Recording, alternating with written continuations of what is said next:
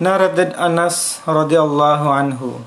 The Prophet said, "No one of you will have faith till he likes for his Muslim brother what he likes for himself."